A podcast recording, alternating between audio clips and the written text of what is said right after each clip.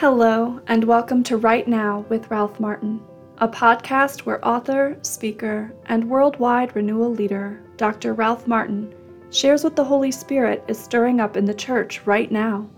Words of encouragement from the Lord to strengthen you for such a time as this. We are glad you can be with us this week as we seek to encourage you for this moment in history.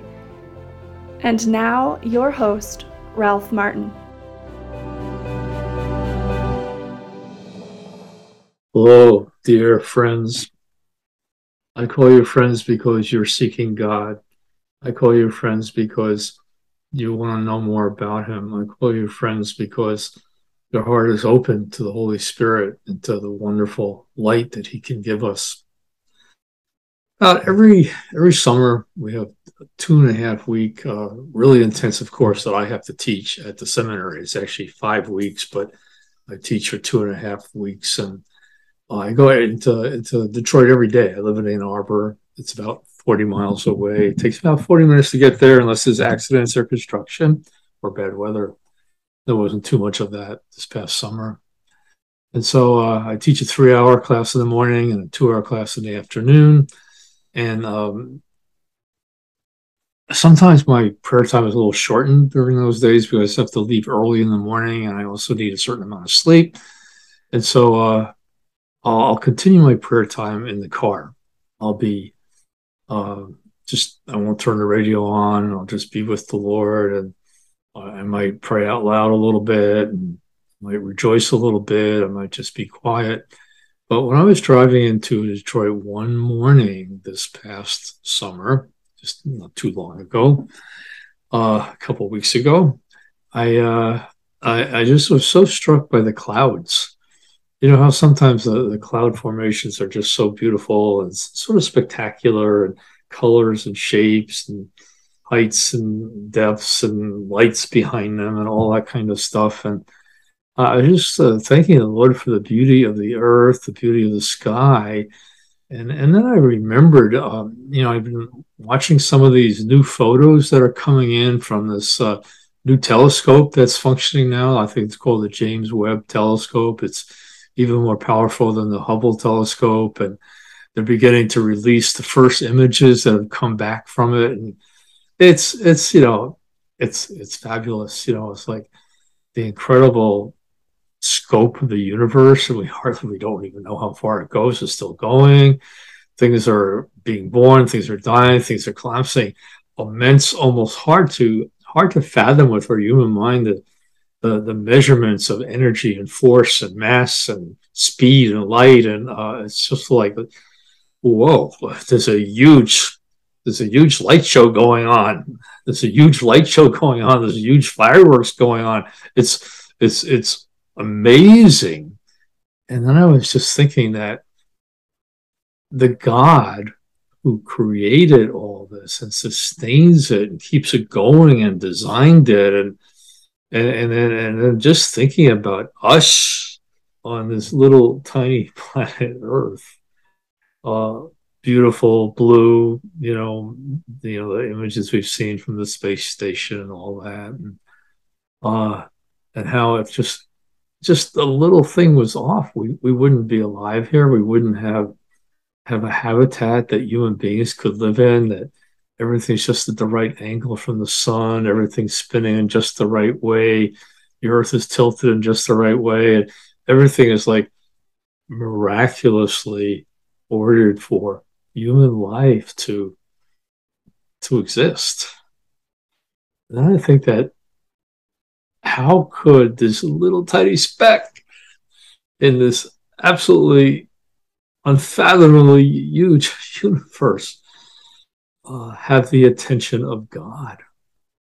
And how could little creatures, smaller than ants compared to anything, how could little creatures on this planet have, have the attention of God, but not only have the attention of God, but be able to have anything to do with them, be able to fathom Him?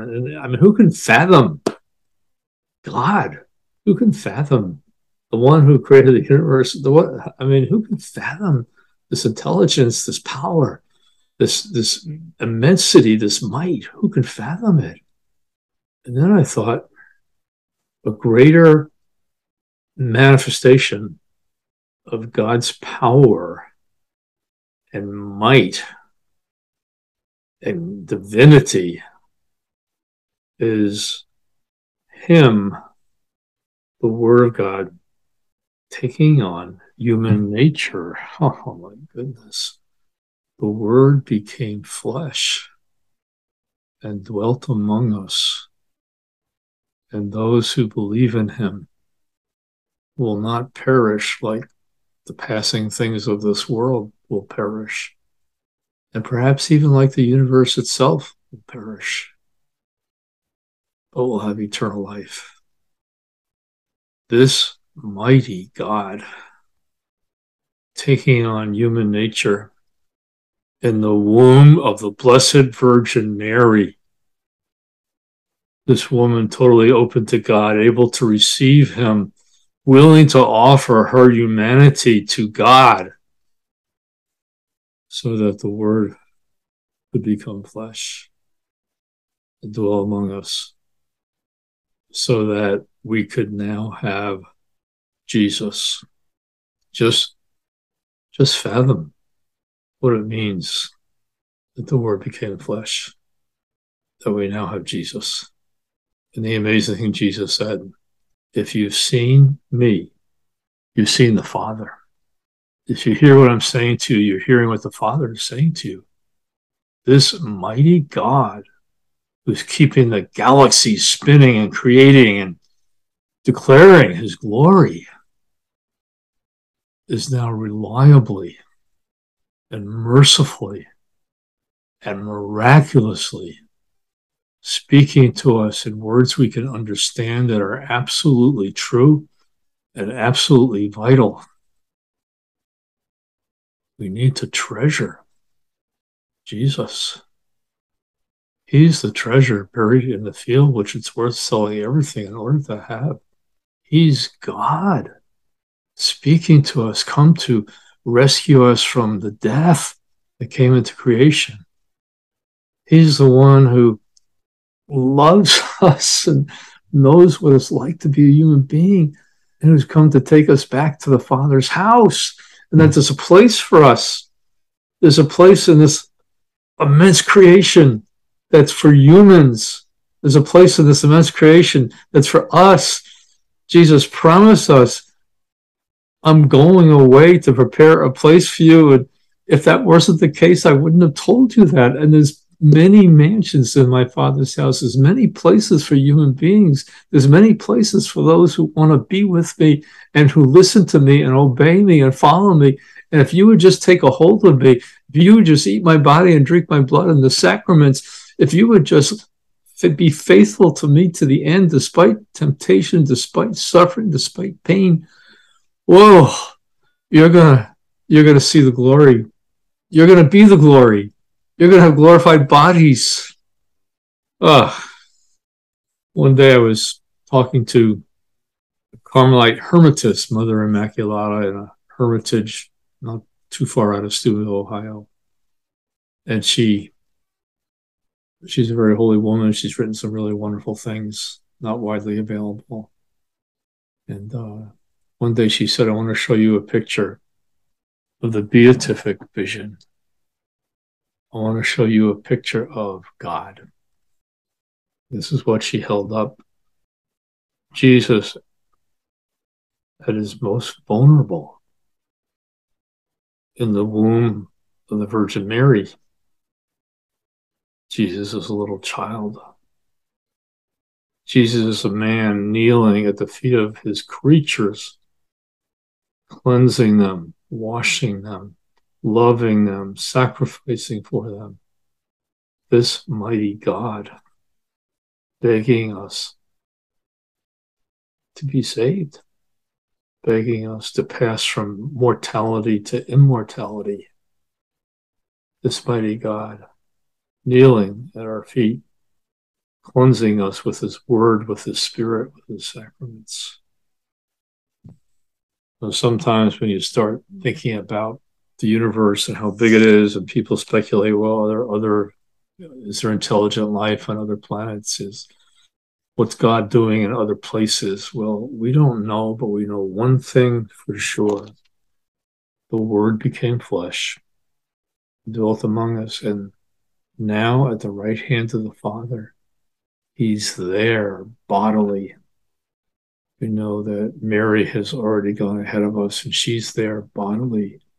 This there's a place for us bodily human beings to be cleansed of the death that came into our soul through sin and to experience the forgiveness of sin through the sacrifice of Jesus, the incarnation that led to the cross, that led to him taking upon us himself all the ugliness, all the sin, all the hatred, all the foolishness, all the evil of the world, and opening up a door for us to get through it, to get healed of it, to get cured of it, and to share with Him the glory of His risen body.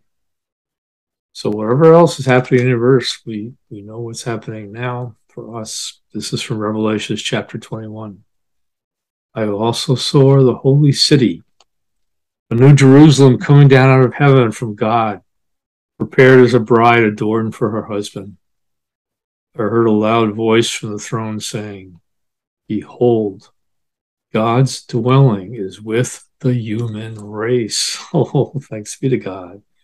He will dwell with them, and they will be his people, and God himself will always be with them as their God. It's permanent. The incarnation is permanent. The body of Christ is permanent. And our relationship with the Lord and our redemption is permanent if we just stay faithful to the end. If we just love Him, if we're just not afraid to come to Him, if we just are willing to become a little child so we can enter the kingdom of God. So you never know what's going to happen when you look up at the clouds. You never know what's going to happen when you're driving a car and praying. You never know what the Lord's going to show you because He's so merciful through His Holy Spirit.